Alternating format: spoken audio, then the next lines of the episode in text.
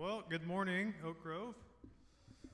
Um, I'm all wired up to the hilt here. I have no idea what I sound like out there because I, but I can hear myself through the earbuds, so we're good. What does that sound like? Oh, that does sound different. Okay.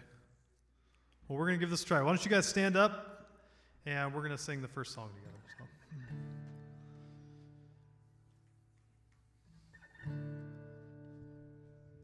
Praise the Lord, His mercy is more, stronger than darkness, new every morn. Our sins, they are many, His mercy is more.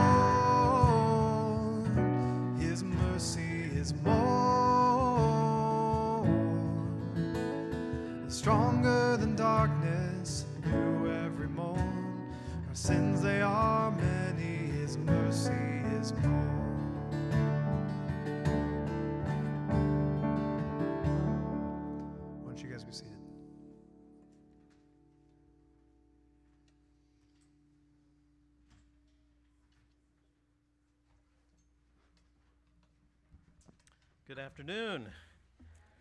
I have that written across my paper in big letters, right? Not to say good morning. Anyway, welcome. Thank you all for coming to Oak Grove Bible Fellowship, meeting at Cow Creek Community Church.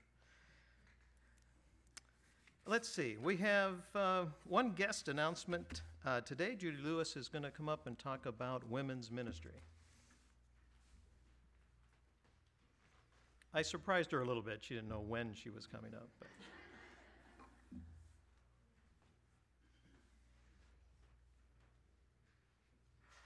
Good afternoon. So if any of you women did not get a, um, a little note, we, you can see me afterwards and I'll give it to you. It gives the, the times and stuff that we're gonna meet. But we're gonna be talking about, um, hospitality. And that was because the women got together and we were talking about, um, how that plays out. And I left my glasses back there. Are there? All right. Full, full, full equip.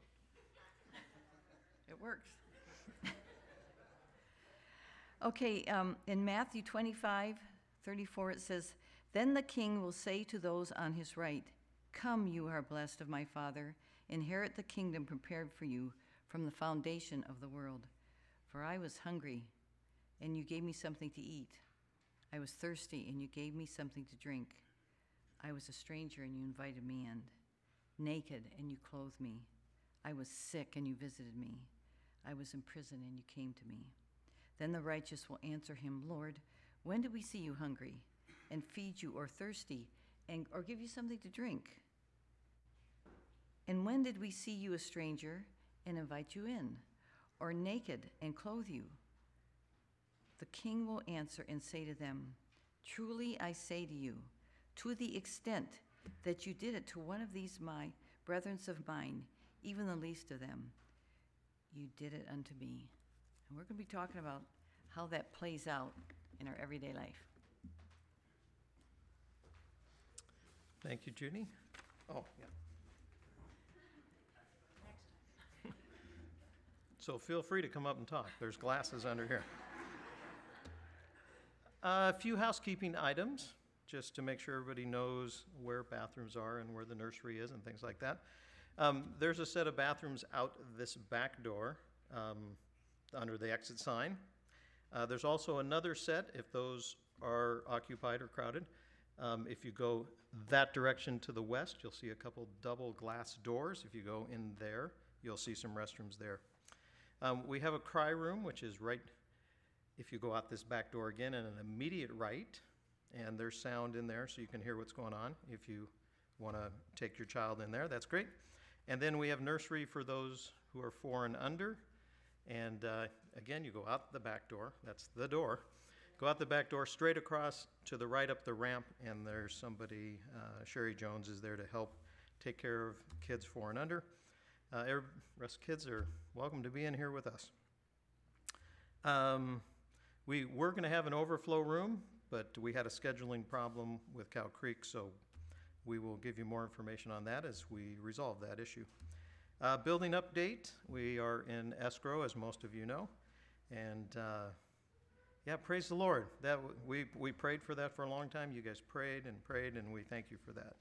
Uh, we're scheduled to close on Monday, November 30th, and uh, so continue to pray as the escrow process can have a lot of details in it that need to be completed. Um, this this week we're actually starting on building inspections, so just so you know where we're at on that. Um, any other announcements I might have missed? Anybody got anything? All right. Let's open our afternoon in prayer. Heavenly Father, you are God and there is no other. You are God and there is none like you. You make known the end from the beginning. You say, My purpose will stand and I will do all that I please. Lord, you have guided us as your children and you have told us, I have upheld you since birth. I have carried you since you were born. Even to our old age and gray hairs, I am He. I am God who sustains you. I have made you, and I will carry you. I will sustain you, and I will rescue you. Lord, we ask that you care for the sick and those who aren't with us today. Bless our service, our singing, our communion. Take care of Steve, Lord, as he brings your word to us. Thank you again for a place to meet. Let the peace of Christ rule in your hearts. Since, as members of one body, you are called to peace, and be thankful. Let the message of Christ dwell among you richly as you teach and admonish one another with all wisdom through psalms, hymns, songs of the Spirit, singing to God with gratitude in your hearts. Amen. Yeah.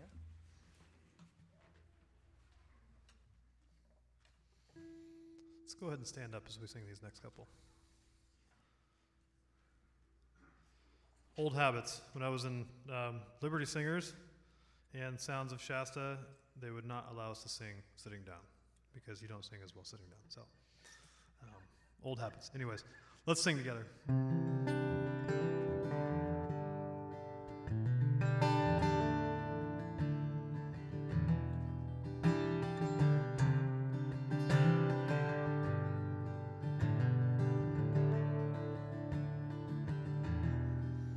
We had turned from God to sin's disgrace.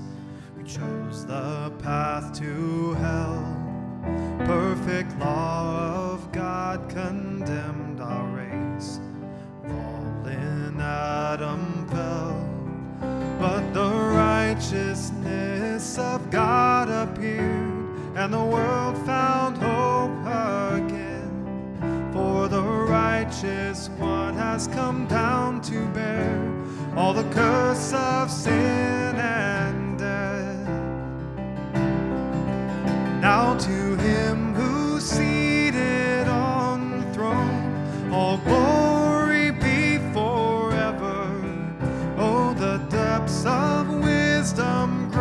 and power. All glory be forever. All glory be forever.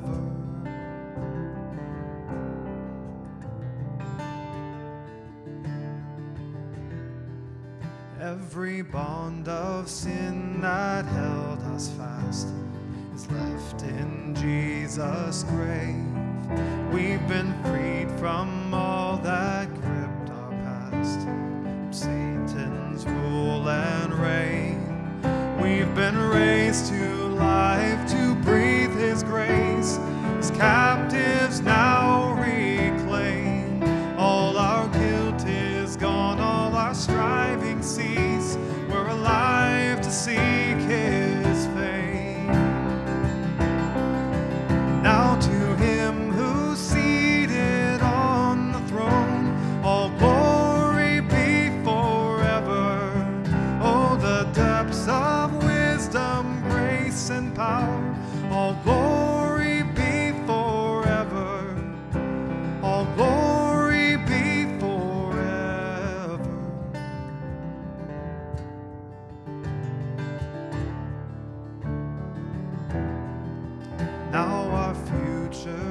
next our journey.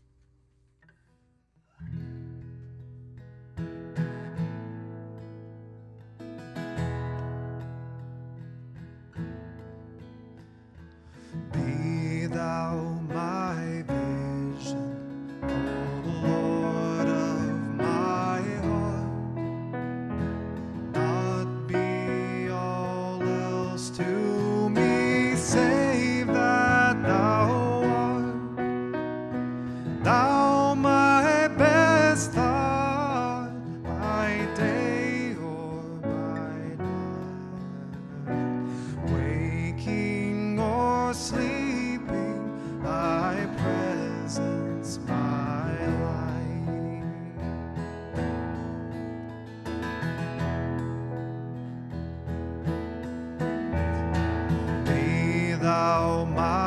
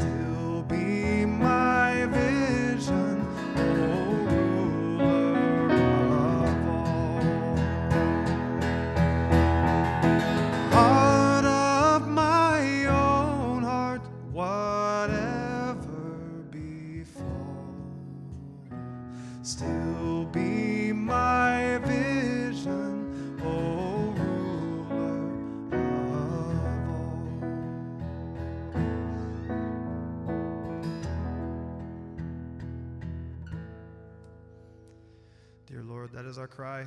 Um, as the world around us just continues to change and get darker, Lord, we look forward to the day, Lord, where not only do you set everything right, Lord, but we see you face to face. I pray that every day our, our hearts would attach themselves to that, that thought, Lord, more and more as we grow closer to you. Lord, we just thank you for this day. We thank you for this wonderful building we can meet in. And just for this body of believers, this family that you've given me, that you've given all of us, Lord. And I pray that you would just grow us together in you. In your name, amen. You guys can be seated.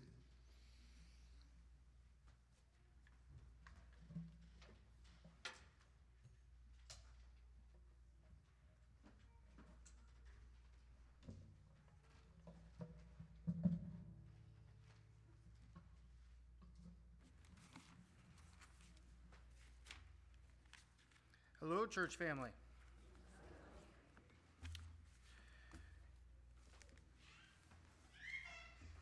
You know, looking at all of us here in this building is bringing back lots of memories for me. I grew up, a lot of us grew up in this, in these walls, and you know, running around as little kids. And the only thing that, the thing that has been constantly on my mind the last few, well, two weeks is that God is great and his plan is perfect. Amen? God is great and his plan is perfect. When Oak Grove started 13 or 12, 13 years ago, we uh, in the backyard of Ron Works, and we were getting close to the rainy season. We didn't have a building yet. God provided. Now, we spent the last summer outdoors in people's backyards. Rainy season's coming again.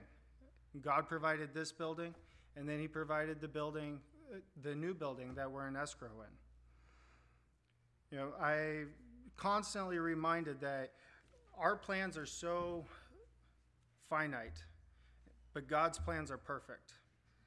And you know, every time I try to plan for even a year out, two years out, and I tr- I put everything, I calculate everything, I try to figure out every step along the way, make the perfect plan. God generally hits me in the face with a two by four.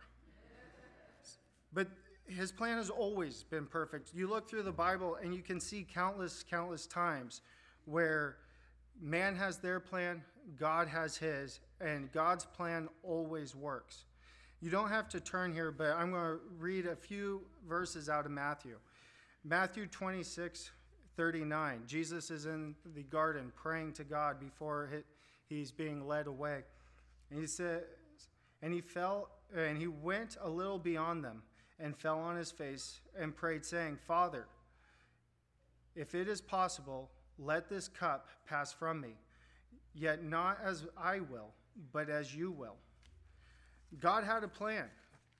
God had the perfect plan. And he planned for the most tragic event in human history to become the most beautiful event ever.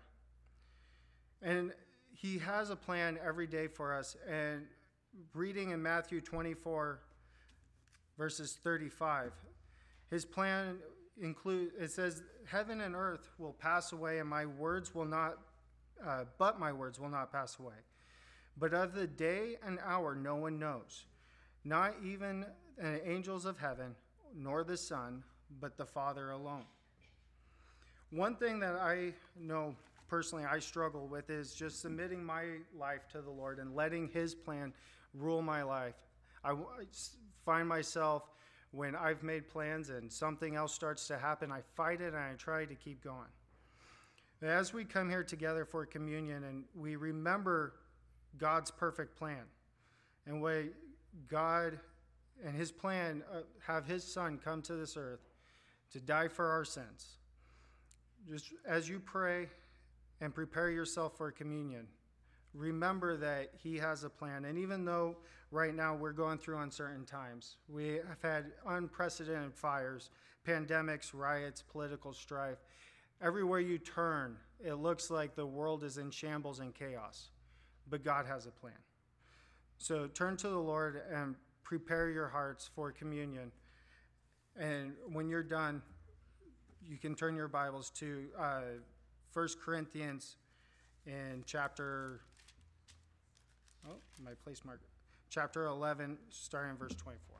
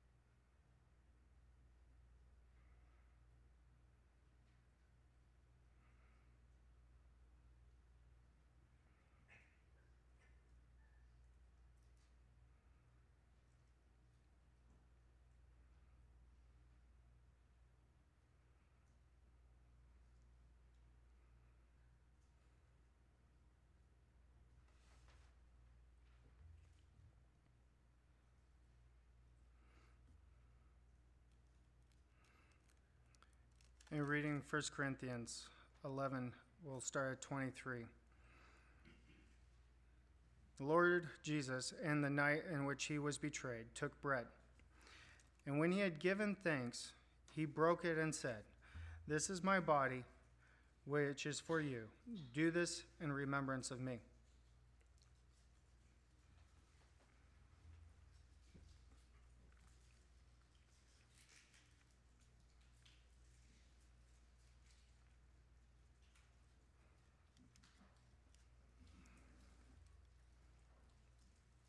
And in the same way, he took the cup also after supper, saying, This cup is the new covenant in my blood. Do this as often as you drink it in remembrance of me.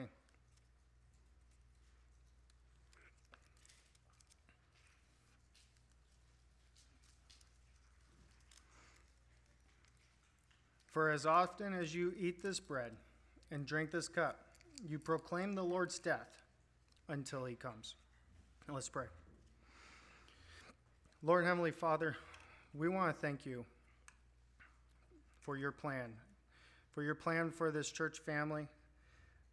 We are delighted the direction which you are taking us, Lord. Prepare us for whatever encounters that may come along the way, Lord. As we leave here and go on with our lives, Lord, please help us remember that your plan is perfect, that you have a plan for each and every one of us, and even though that we may not understand it, that your plan is perfect. In Jesus' name I pray. Amen.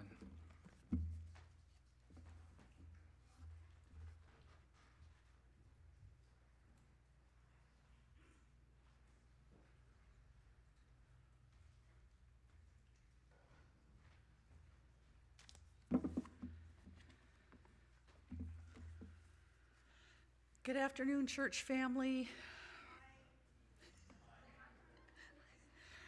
Please open your Bibles to Matthew 5. I'm going to read 1 through 16. Matthew 5, 1 through 16, please.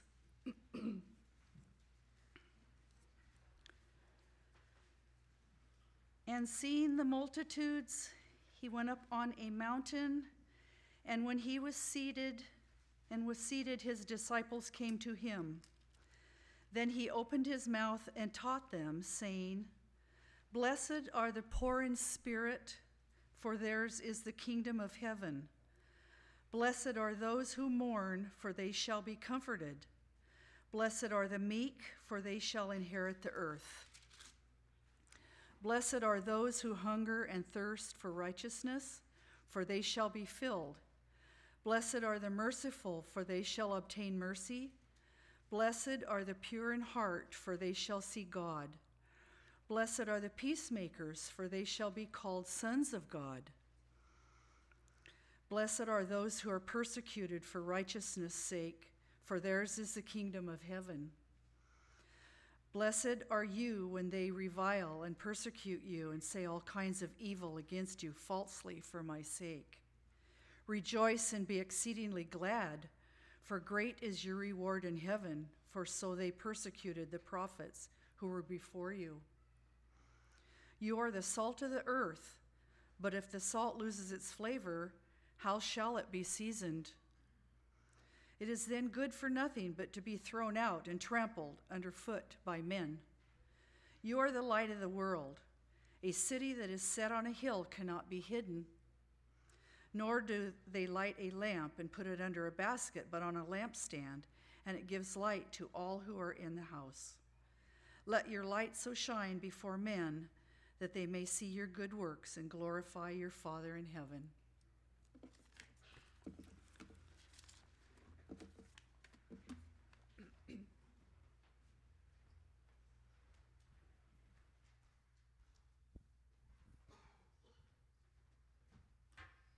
Please leave your Bible, your Bible open to um, Matthew 5 and also open to Ephesians chapter 5 if you would.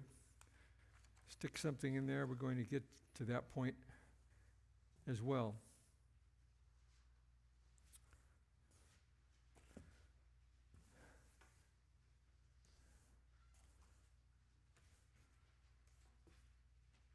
Well, we're not in the Rourke's Oak Grove. And we're not in the Ranks Oak Grove 2 or the Kern's beautiful front yard, uh, or we're not at the SDA, and, or you're not sitting in your living room or your man cave or on the deck or at Starbucks catching the service on the through the computer and the internet. We're here. Uh, for me, uh, this tells us several things. One thing it tells me is that Oak Grove is blessed with a group of elders that work hard and pray hard and work hard and pray hard to the nth degree. And I think if you get near one of them, you should give them an air hug and a fist bump because they have done a tremendous amount, and we're really thankful for how God has used them. So thank you all. Yes. It also reminds us that God has blessed us with a great relationship with Cow Creek, how wonderful that is, and for their generous provision, allowing us to be in this building. That's wonderful. You know, being here after being in all the places we've been from week to week to week, you know, trying to catch up with where is church this week. I think we could have a, a subtitle for our church, Oak Grove Mobile Fellowship. Uh, and we have lived that one out to the hilt, haven't we? At another level, the fact that we're here uh, is a, a reminder, and the fact of what we've gone through for these last six or eight months is a reminder that the church is not a building. Because we were a church wherever we were. And uh, God has blessed us. Uh, a church really is an assembly of people called out by God, incorporated in Christ, indwelt by the Spirit, people who have faith and allegiance to and in Christ. And so that's who we are. Um, Luke, in his gospel in chapter 19, verse 10, wrote this. He said, For the Son of Man came to seek and to save that which was lost. Pause. Rerun that. For the Son of Man came to seek and to save that which was lost. That covers a lot of ground, doesn't it? This covers a lot of ground for us. What should we be doing? What should we not be doing? What are our priorities? What are your goals for the week? The Son of Man said, "I came here to seek and to save the lost, lost people. And in the two instances in the New Testament where his last words are recorded, I think what we could what we could see happening there is to visualize Jesus, just try and visualize Jesus right in front of you out there about six feet, looking you in the eye and saying, All authority on heaven and on earth has been given to me. As you go, I want you to make disciples of all the nations, baptizing them in the name of the Father and the Son and the Holy Spirit, teaching them to observe all I commanded you. And I'll be with you even to the end of the age. And the other thing he said, Acts 1 8, 1 8 he said, Listen, you will receive power when the Holy Spirit comes upon you, and you shall be my witnesses in Jerusalem and Judea and Samaria, even to the ends of the earth. Those two statements, I think we should take them very personally as Jesus speaking to us. He's saying, Make disciples. He's saying, You are empowered to do this and do it to the end of the age. And notice Acts 1 8, he said, Be my witnesses. Be my witness. Tell what you have seen. A witness tells what they've seen, they tell what they know. Go, be a witness. In our passage today of Matthew, uh, I want to read just a few of the words uh, from a couple verses. In Matthew 12, uh, I'm sorry, Matthew 5:13, it says, "You are the salt of the earth." Matthew 5:14, "You are the light of the world." If you could read Greek, if you were Greek and you read that in Greek, you would say, "Aha! Look at that. He has put the word you in the emphatic position. You could you can make an emphasis in Greek with word order, and he has said, "You." You are the salt of the earth. You are the light of the world. And so he's speaking directly, he's speaking directly to us. And he's saying, salt of the earth, light of the world. So it means he's sending us into the world. What is our world like? Um, we need to know because he has sent us there as part of the process of God drawing boys and girls and men and women into himself, people who don't know the Lord, people who are lost. And so we need to understand our world. And, and we have this text, it's very personal. We have a choice here. We can obey the text, we can say, Yes, I will go. And we can also go on the basis not just of obedience, but we can go because we have compassion for the people in this world, the people around us, the people that are lost, because we know the struggles, we know the brokenness, we know the hopelessness, we know the, the facade of success, the facade of joy that too often is, is just hollow. And why do these successful people, why do they divorce? Why do they take their lives? What is going on? Successful people.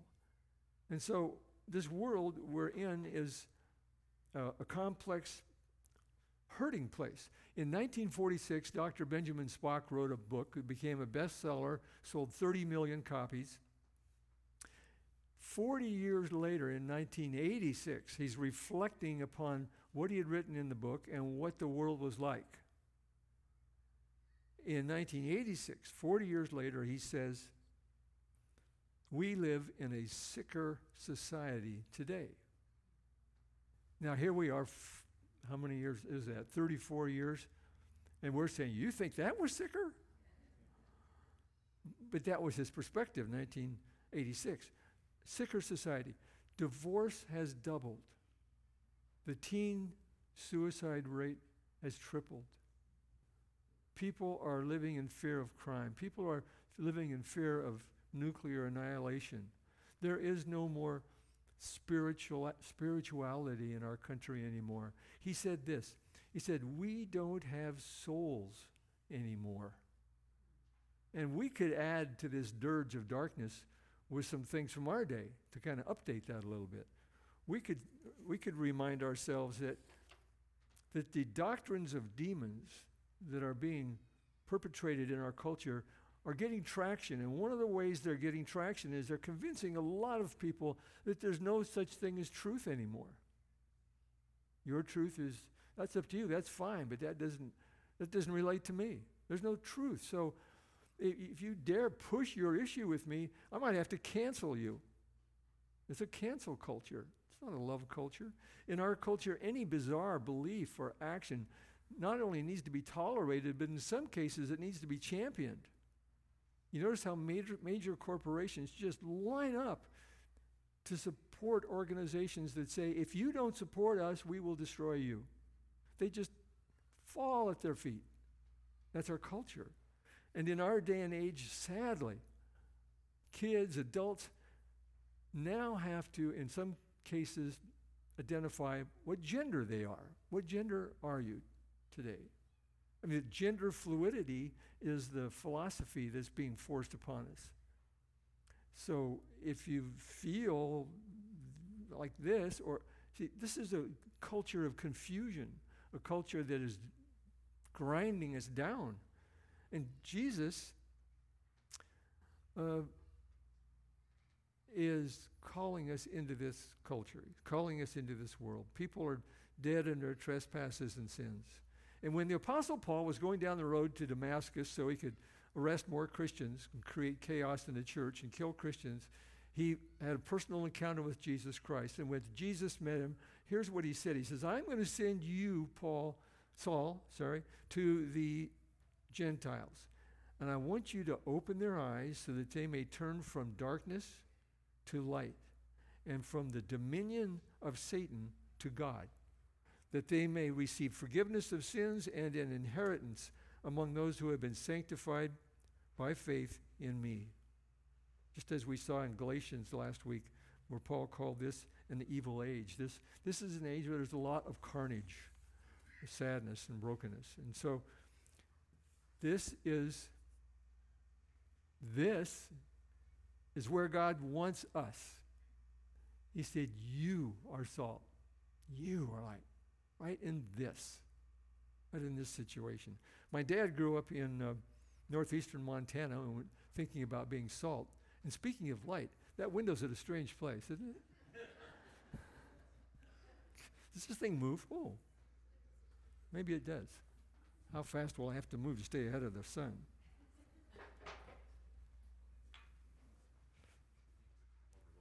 Want to go that way? We are conservative. We do have to go to the right.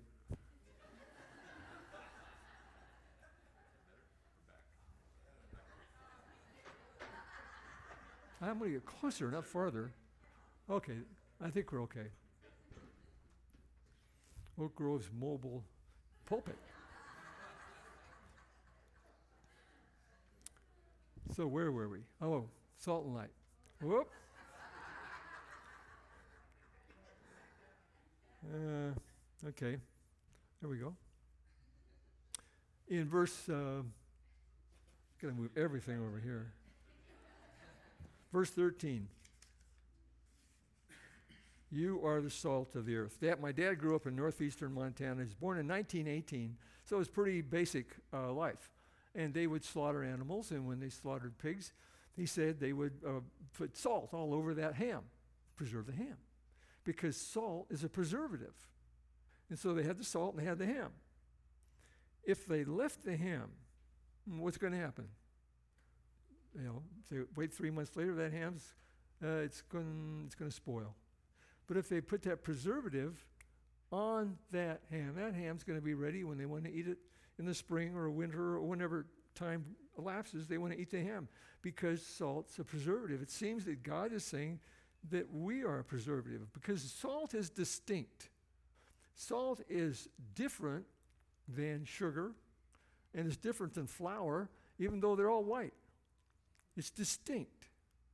And so we are distinct. It seems that he is saying that go in this world and be distinct, be a preservative, retard the momentum toward what is happening in the darkness. He says, That's what I want you to do. That's, that's, my, that's what I have in mind for you. And there's a variety of ways we can do that. I'll just give you two quick examples. One of the ways we can be salt is that, and we are being salt, is we are becoming and have become for many years a voice for the voiceless, unborn children that are created in God's image and woven by Him in the womb. In our culture, that is an abrasive issue. We are distinct in that respect. And so we are being salt in our culture.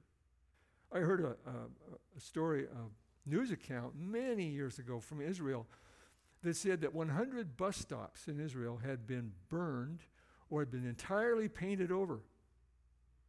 The one thing they had in common was they all had an advertisement showing a gal wearing a swimsuit. And at some point in time, a militant rabbi who was a part of the effort to destroy all these bus stops had this to say about it. He said, We express no remorse. He said, We expect no remorse for, for defacing the abominable picture. We do not support violence in carrying out our actions, our godly actions. We do not support their violence for destroying and burning. We do share heartbroken concern for the abominable things in our cultures, pictures or whatever it might be. We do share a concern, and so we look for ways that please God, that are honoring to God, that are appropriate to be distinct, to be what God wants us to be. And you know, it's just one little salty person in the classroom, one little salty, not little, one salty person in a cubicle somewhere, one salty person in the FFA leadership meeting, one, sal- one salty person has an impact. You might be that one person. Don't feel like you're all, all alone. Take seriously when Jesus said, I'll be with you to the end of the age. Not all alone, we're with Him. There was another example of um, salt, distinctive, having an impact, because without contact, there's no impact. If, we're, if we've got all the salt in the shaker, there is no impact in our culture. And there was an example from the uh, 1800s. Uh, back in the 1800s, it was known that the New Hebrides Islands, which are in uh, the South Pacific, were inhabited by cannibals. And uh, that didn't stop missions. And so a church sent two missionaries to the New, New Hebrides in 1839. They landed and they were lunch. That was it. It's all over. 19 years later, John Paton and his wife Mary were preparing to go to the New Hebrides. In, in that interval, somebody else, another missionary, had landed there and set up a, a beachhead, sort of. So there was a presence. And John and Mary Paton were getting ready to go. And an elder in their church chided them. He said, Listen, you know, this is foolish. You're just going to be eaten by the cannibals. And John Paton had a very interesting reply to uh, this man. He said, Mr. Dixon, you are advanced in years now, and your own prospect is soon to be laid in the grave, there to be eaten by worms. I confess to you that if I can but live and die serving and honoring the Lord Jesus, it will make no difference to me whether I'm eaten by cannibals or by worms. and so they went. And uh, three months after they arrived, Mary had a baby, Peter. 19 days later, Mary passed away. 17 days later, Peter passed away. John buried them right near his house, and he had to sleep on the grave to keep the cannibals from digging them up. See, it was a very difficult assignment that John Paton was following in bringing contact so he could have impact in this environment. And years later, one of those cannibal chiefs who had come to Christ said to him, he said, Mr. Paton, who were those soldiers that were ringing your house and w- were having that, that shining armor on all the time? Who were those soldiers anyway? See, God was protecting. But it was a very difficult time. He had to be rescued. His life, was, many attempts on his life. And uh, at the end, after 35 years when he left, he said, there were two islands, and the island he was on, he said, every single native on this island has made a profession of faith in Christ. He said, when I came here, I could hear the screams and yells of the cannibals. When I'm leaving now, I'm listening to the tolling of church bells. And it was a huge, wonderful blessing. Now, this is an extreme example. It's a true story. It's an extreme example. And extreme examples can have benefit because they can help us to stop and think, well, what about my situation? There are things in my situation where I'm really uncomfortable. Uh, there's issues in my life that seem to have me sidetracked and I can't seem to overcome, I can't deal with. And we're tempted to conclude that though we would like to serve God by being salt and light, that it's just not in us. We just, it's too much. It's, this is for those, those other more gifted, more whatever people. And, and I can't do that. Well, it's wonderful that Jesus didn't say, go and make disciples and have an impact like John Paton. He didn't say that. He didn't talk about uh, that. He said, go out and do what I'm asking you to do and glorify God. And in a moment, we're going to talk about the fact of, of the results that, that God is looking for. But before we do that, let's talk about the second part of this. In, in verse 14, he says, You are light. First, he said, You are salt. You're distinct. You, you can have a preservative impact. Now he says, You are light. In verse 14, light most often is uh, equated with uh, purity as opposed to filth. Light's equated with truth as opposed to uh, lies or deception. And in 1 John 1 5, the Bible says that God is light, and in him is no darkness at all. In, uh, in John 8, uh, verse 12, it says, Jesus is quoted as saying, I am the light of the world. The Bible says the believers are light. So turn in your Bible to um, Ephesians chapter 5. We want to see that. Ephesians chapter 5, verse 3. We're going to get some uh, insight here into, into what does it look like to be light? What are some qualities? What are some things that flow from it? What are things that light does not do? This is a good little primer here on light. So, Ephesians 5 3 says, Do not let immorality or any impurity or greed even be named among you as is, as is proper among saints. And there must be no filthiness and silly talk or coarse jesting, which are not fitting, but rather giving of thanks. For this you know with certainty that no immoral or Im- impure person or covetous man who is an idolater has an, has an inheritance in the kingdom of Christ and God. Let no one deceive you with empty words, for because of these things the wrath of God comes upon the sons of disobedience. Therefore, do not be partakers with them, for you were formerly, past tense, darkness. But now you are light in the Lord. Walk as light. For the fruit of the light, look at this. The fruit of the light, what does it produce? Light consists light, the fruit of the light consists of all goodness and righteousness and truth and trying to learn what is pleasing to the Lord. That's what we're about. We want to be good. We want to be righteous. We want to be truthful. We want to understand what's pleasing to the Lord. And do not participate in the unfruitful deeds of darkness, but instead even expose them. For it's disgraceful to even speak of the things which by, are done by them in secret. It says that we are to be blameless, innocent, above reproach, willing to honor Him, please Him, and even expose the things that are going on in our culture. In the third century, the, the church was, uh, was in uh, chaos. There was focus on wealth and power, and some of the godly people saw that and hated it. And they saw that their cities were full of temptations and diversions, and so they said, This is not working out. So they left the church and they retreated to the desert in Egypt. What this was, was the misguided attempt of people we call monastics. They were sincere, but they were mis- misguided to start monasteries and, and do this withdrawn life.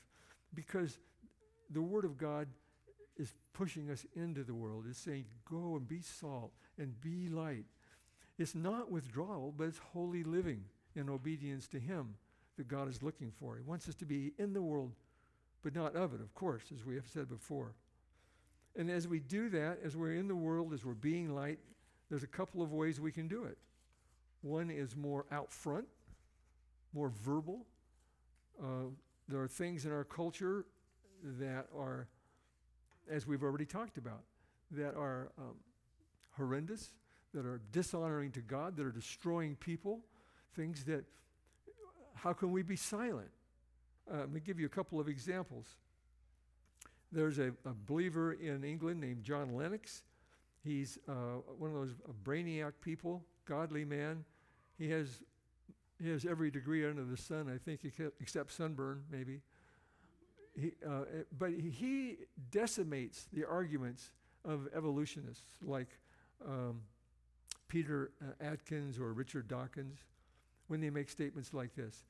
Peter Atkins makes this statement. He says, Humanity should accept that science has eliminated the justification for believing in cosmic purpose.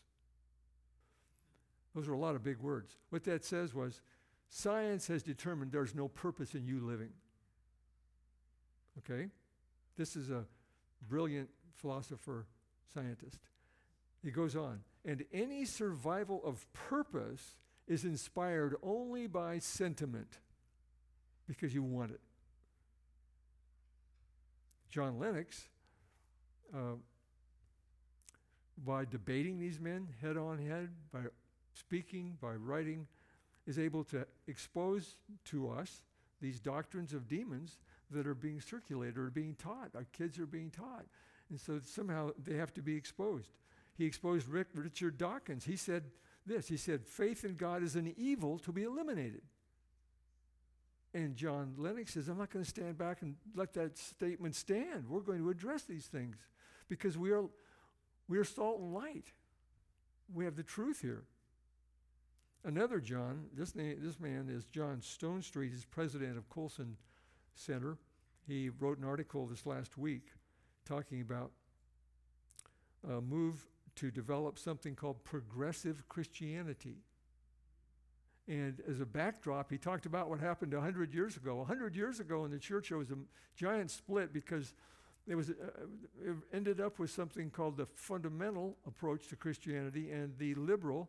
And here's what came out of that 100 years ago, what the liberal Christianity looked like in that day. It was based primarily on a social reform agenda. In other words, doing good pretty much without God. Why is it that when people fall off the gospel horse, they usually fall on the side of social, social reform? Oh, it's because we want to do good, we want to help. It's in us as Christians. But they fall off the horse on that side. And so here's what it preaches, here's what it teaches it teaches that uh, God is not sovereign over creation. Uh, he did not really come in the flesh in, in the person of Jesus Christ. He did not really perform miracles or rise from the dead. That the Bible was not really the fundamental and decisive revelation of God, nor the final authoritative source for morality.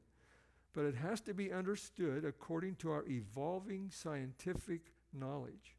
This was the language of 100 years ago evolving scientific knowledge. It kind of sounds familiar, doesn't it? And political agenda.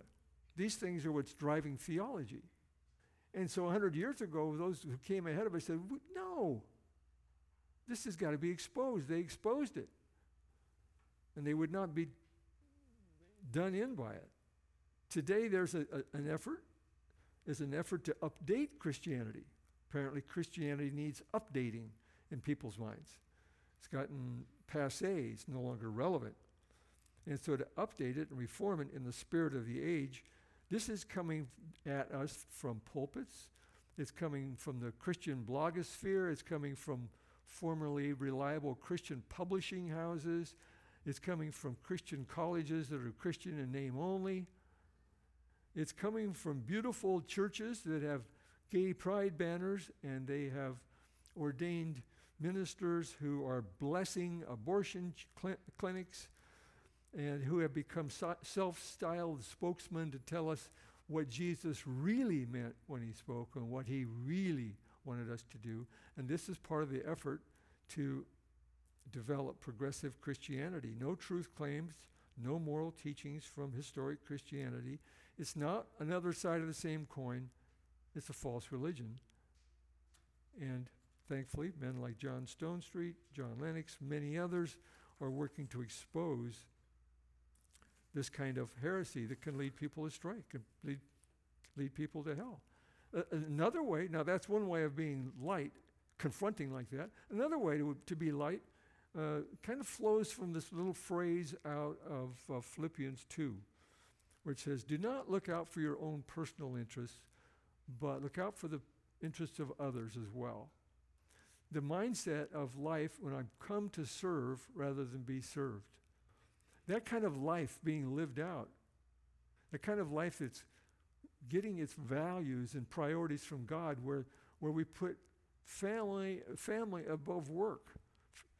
We put family above finances. We, we uh, are always truthful, even to our own harm, if that's the case. This kind of a, of a light isn't uh, necessarily verbalized, but it speaks volumes because people around it see it. They recognize it when you're that way. When you live that way, people see it. And when we do that, we become um, the plumb bob. We become the level. We become um, a straight edge. We become a standard. The people around us, they just can't miss that. Now, what are the results when that happens? Well, people seeing that sometimes will say, Man, what is it about you? Tell me. Others will say, Wow, what is it about you? Get away from me. So you can have any response can happen to our witness, to being salt and light. And so our objective in this is to glorify God. And if we go to 1 Corinthians 3, we find, I think, a wonderful pattern to understand how we should look at getting results in making disciples and in seeing people come to Christ. Because in 1 Corinthians 3, the Apostle Paul says, I planted, Apollos watered, and God brought the growth. You know, that takes a lot of pressure off of us, doesn't it? All we have to do is our part. One man planted, another, guy watered, God brought the growth. Jesus says, I want you to be salt, I want you to be a preservative, I want you to be light. I will take care of the impact. Because what you do is going to cause some people to look at your life and glorify God. Jesus said, This is the way we've designed it. Your life lived that way, just in simple, authentic Christianity. You're not standing on the street corner yelling scripture. He says, That can glorify God. We can use that in drawing people, bringing people to faith. The truth is, though, that the darkness hates the light. We know that from Scripture. And so this is a risky encounter. It might be somewhat simple in, the, in that our role is to be salt and light, and God takes care of the results. But it's still not without risk. There's a lot of risk. In fact, if you look at uh, back in Matthew 5:10, it says, "Blessed are those who have been persecuted for the sake of righteousness." There's a lot of persecution still today. Today there are so many Christians living in peril of their lives in in North Africa and middle uh, the Middle East and Asia. Tremendous number of people in, danger. He said, "Blessed are you when you have been persecuted for the sake of righteousness." Blessed are you when men revile you and persecute you and say all kinds of evil against you falsely on account of me. Verse 12 Rejoice when that happens. That's not our knee jerk reaction, right? Not our knee jerk. Rejoice and be glad, for your, re- your reward in heaven is great. So, down here, somebody reviles us, somebody badmouths us, somebody stabs us in the back on the team or at work or in the neighborhood, somebody's talking over here, and we are not responding in kind. Meanwhile, our reward in heaven is accumulating. Who would you like to have determine the level of your reward, your neighbors or God? See, it's not without risk, but there is great reward. The passage is telling us that we are to be salt and light. The question is, are we salt and light? There's a danger in the passage about salt losing its saltiness. And that's because in the ancient world, salt, sodium chloride, was uh, it was found in marshes in various places. So they'd scrape up all this stuff. It's got a lot of salt in it, and uh, Jacob ordered, um, you know, five kilos of. Uh, no, they didn't use kilos. What did they use? Can't remember those measurements from the Old Testament. Send me a bunch of salt, and they'd bring the salt, and he'd dump it on his whatever. And uh, because the sodium chloride was soluble, after a number of months, after a heavy rainy season, uh, no more sodium chloride, no more salt, but he still got all this junk that it came with. He said, salt can lose its saltiness. We've got to be alert to losing our saltiness. We're, we're on mission. We've been commissioned. And light, according to the passage, light could be put under a basket. Well, of what value is that kind of light? Light under a basket. Uh,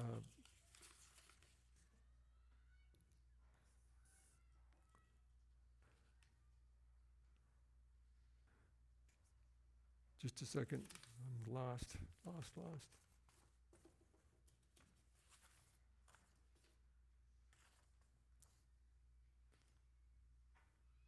And that therein lies our challenge.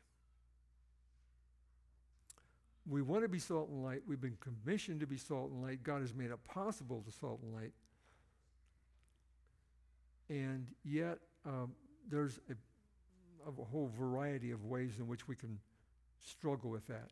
One of the ways we can struggle with being salt and light in the world is that we can love the holy huddle so much because the holy huddle really is a good place.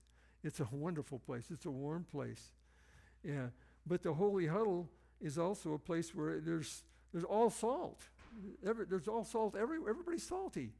It's also a place where it's all light. It's, it's so light, you, you know, all this brightness. The holy huddle is a great place, but really the rhythm of the church is to gather a few hours a week and then scatter. Gather and scatter, gather and scatter, gather and scatter. So when we scatter, we're, we're, we're being salt and light in the context that God wants us to be in.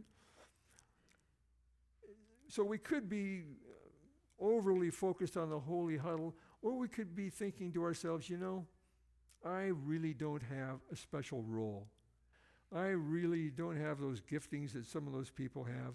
I kind of wish I did. I don't. Um, I think I can just kind of, I can just do my own thing, and and we can go on. You know, this salt and light is sounds good, but how do I get there from here? And we have to recognize there's many enticing parking spots on the road to walking with God and to honoring Him, and we don't want to pull into to any of those because we want to be obedient. We want to be faithful. We do have compassion. The story of Anne Sullivan and Helen Keller is probably really well known. And Anne Sullivan was born into poverty and she was half blind. And uh, through a brilliant operation, she was able to regain her sight. And when she did that, she said, You know, I, I have gone through this amazing transformation. I want to spend my life helping blind people, people who are where I was. And through a series of events, she came into relationship with Helen Keller. Helen was a little deaf and blind girl, a prodigy. And Anne Sullivan became her teacher and mentor and friend and tutor. And Anne Sullivan helped Helen free herself from this prison of blindness and deafness so that the brilliance that was in her could be released and she could interact in her culture and she could uh, express herself and grow and have a life of meaning. And it was possible for her to have that because Anne Sullivan says, I'm willing to give myself to help Helen Keller. And I think that's what we have to consider.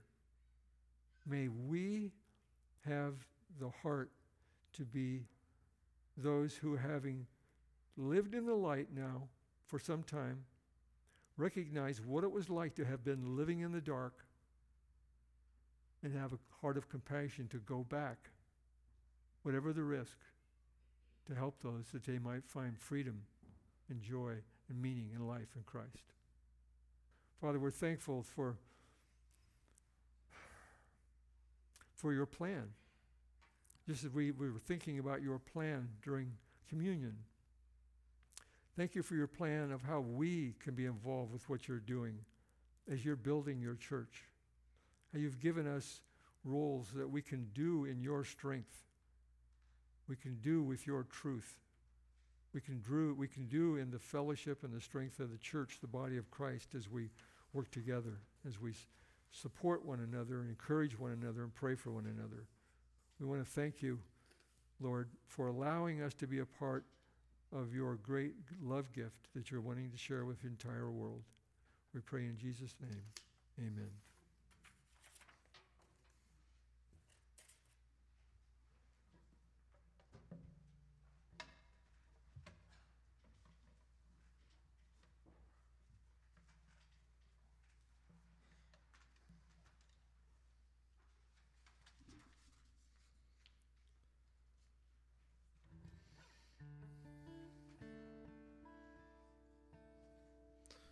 close out with a couple songs here.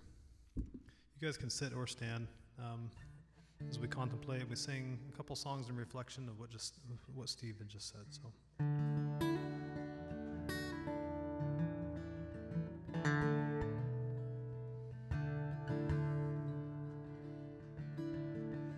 In Christ alone, my hope is found. He is my light, my strength, my song. Christ.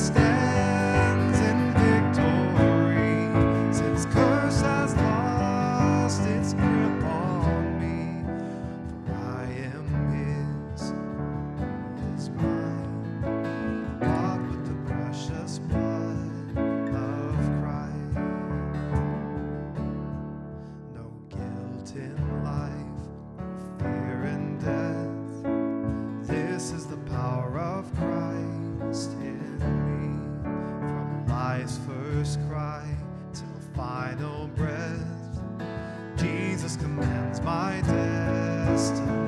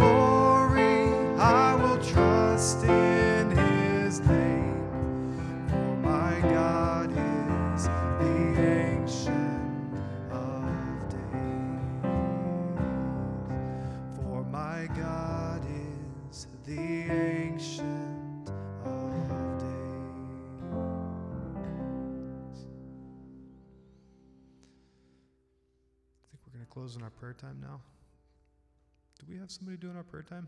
I don't remember. No prayer time. All right. Well, we're going to close out with that. Dear Lord, we just uh, we thank you for this. Again, we just thank you for this place we can meet and for this time, Lord. Um, Lord, I just pray um, as we go out into this world, Lord, help us to be prepared. Help us to be preparing our minds for action, Lord, in this in the, the world that we live in. Um, we just thank you for what Steve shared this morning, Lord. Uh, just continue to encourage our hearts, Lord. Um, just just help us to keep focused on you as we leave here this week, Lord. Um, Lord, we just we can't thank you enough. We just thank you for this night. In your name, amen. You guys are dismissed.